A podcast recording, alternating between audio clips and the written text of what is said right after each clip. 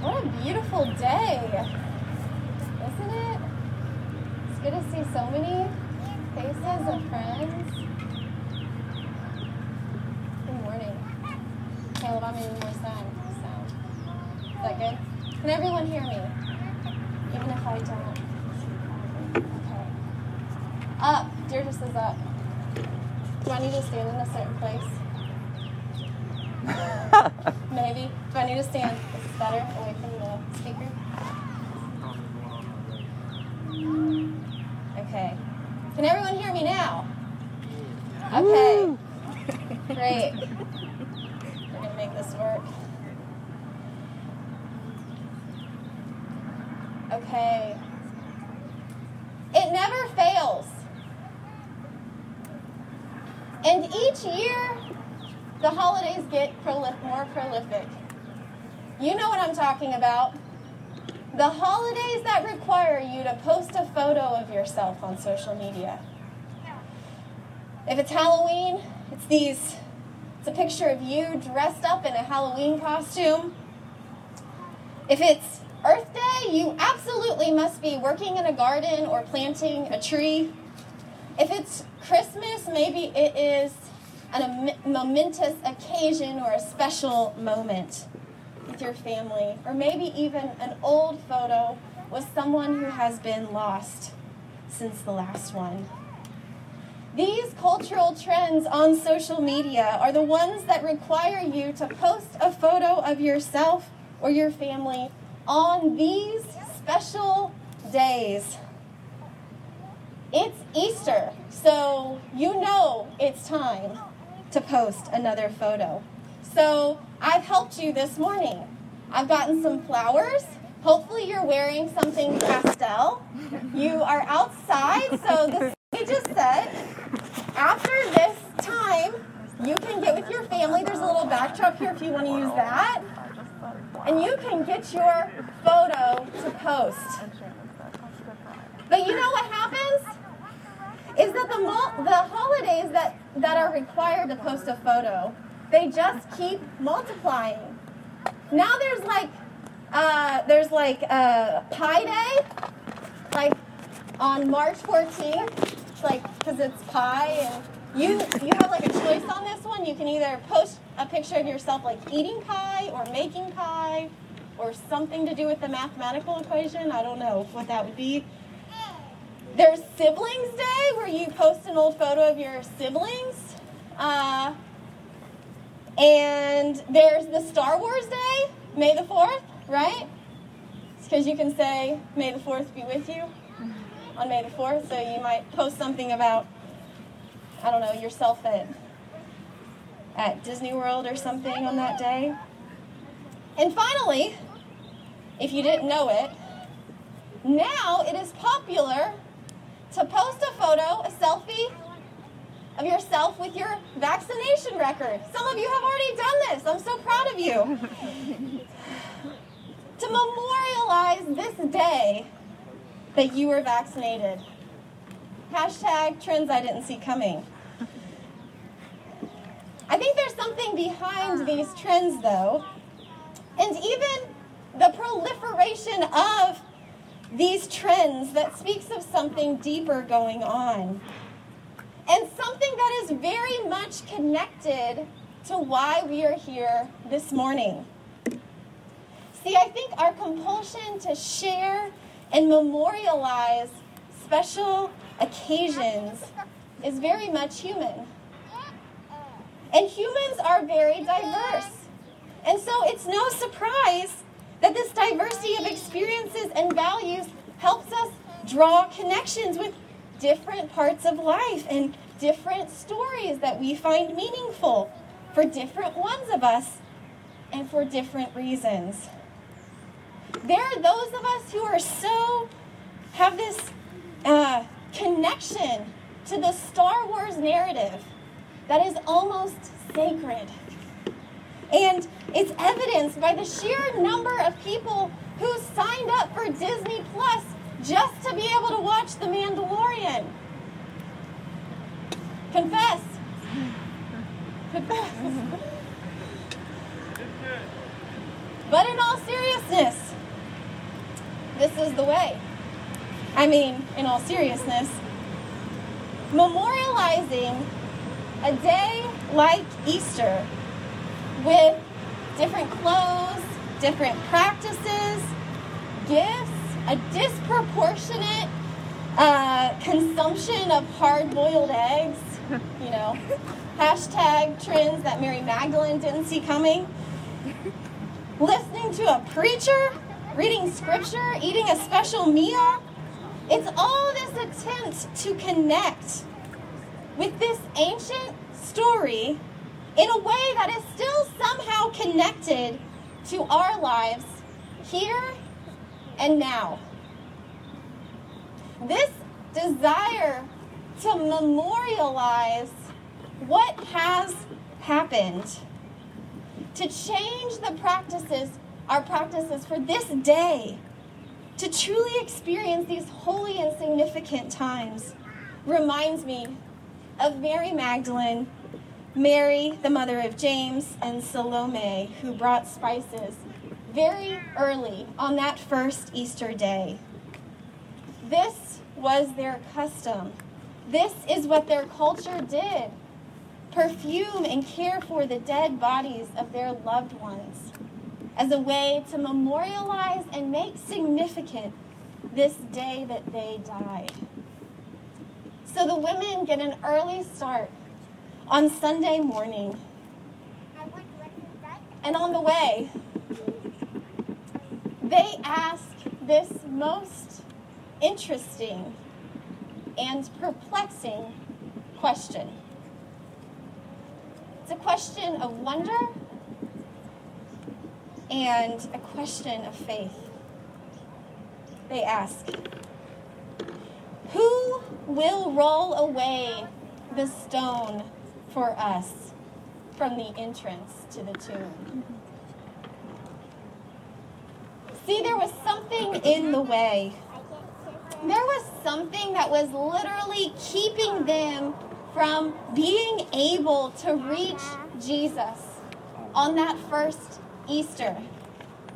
How much faith it took, I wonder, for these women to get up early and go to the garden on that first Easter Sunday morning, not knowing how in the world they would accomplish the thing that they set out to do. They didn't have faith because they were confident the stone would magically be gone. It wasn't some kind of superstition. But it was a kind of embodied faith that allowed them to take steps forward in spite of a seemingly unmovable obstacle in their path. Today, maybe you have come here this morning and you are indifferent about this story. Maybe you were drugged here by someone you love. Or maybe today you are here trying to find a way to memorialize the death of your faith, which, by the way, is kind of an interestingly appropriate place to be on Easter. Or maybe you do. Maybe you do want to memorialize this relationship you have with Jesus that has meant so much to you. And so that is why you're here today. But we also are like the women with the stone in their path. With each year comes new barriers. In order to memorialize the day, we must somehow wade through the waters of ourselves and our city and the world that we now live in. You see, yesterday's inspiration will never be enough. And these stones in the way, they are the, the very practical walls in our lives, the very practical hardness of life that makes our desire to do this thing impossible without help. They asked, Who will roll away the stone? And I wonder, who will roll away my stones? I've called them indifference, wisdom, my own needs, complexity, hurt,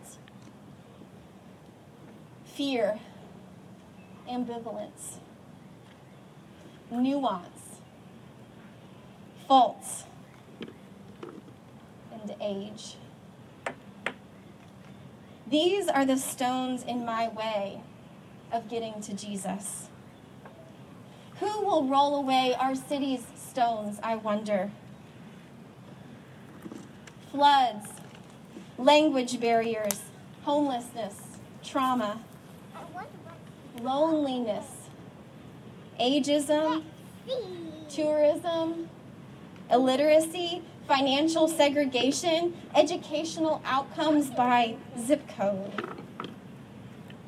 Who will roll away our world's stones?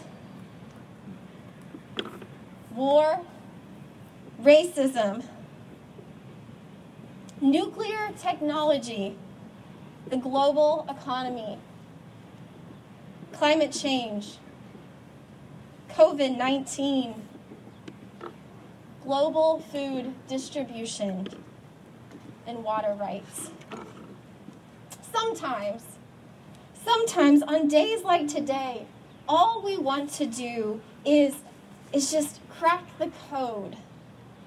Get the inspiration, hunt down that key Easter egg, and move the stone that's in the way.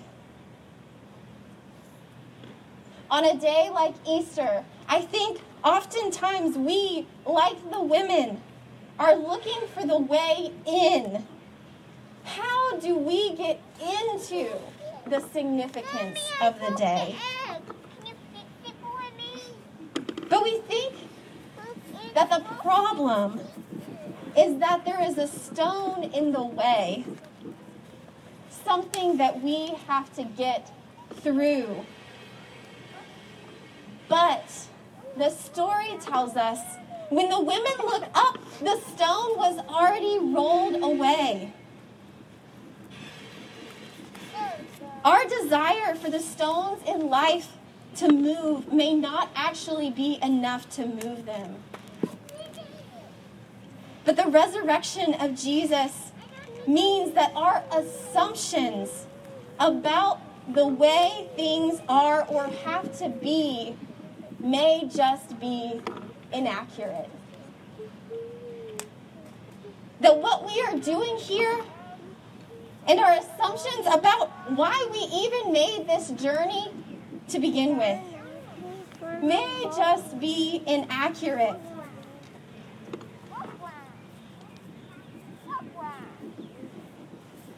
We came with the women this morning to memorialize Jesus.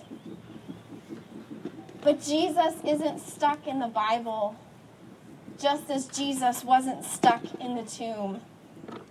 And so, Jesus doesn't need to be memorialized, or at least not in the way that we thought. We don't have to get in. With the right theology, or the right feeling, or the right offering, but we are invited to witness. To witness God's breaking out of our assumptions about death and healing and wholeness. What is dead in your life that needs the good news of resurrection this morning? What is so dead that it seems like the only thing left to do is to make its dead body smell better.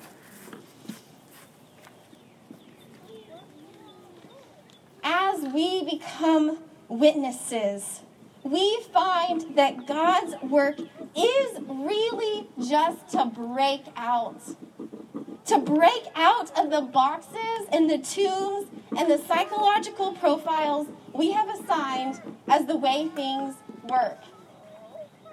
And call into question the losses and deaths that we have resigned ourselves to.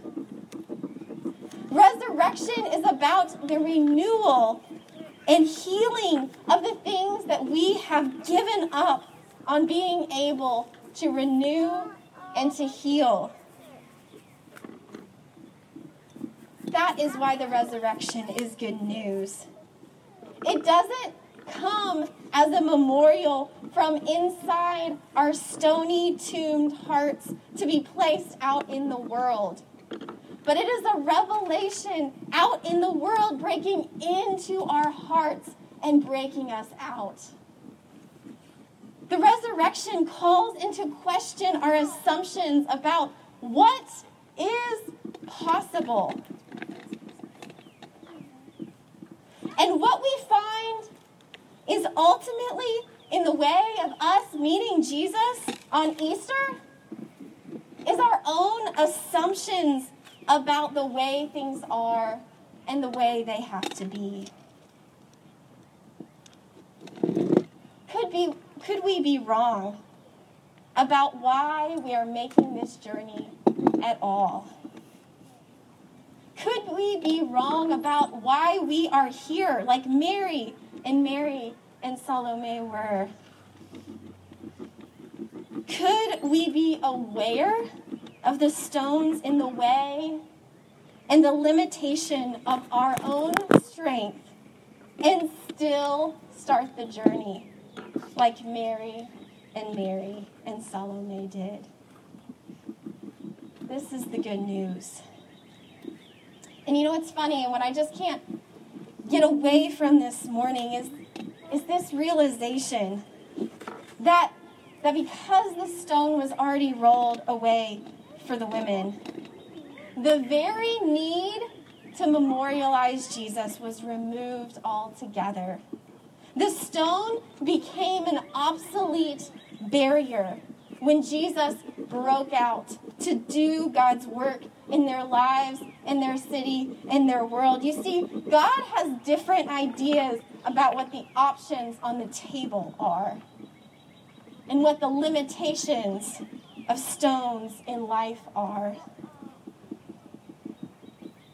And to conclude this morning, I want to share with you what I think is the most pressing question that I have about the resurrection.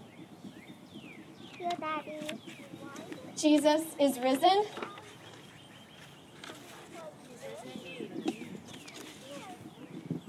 So, where is Jesus now? This, this morning, we are invited to be witnesses. This is the way.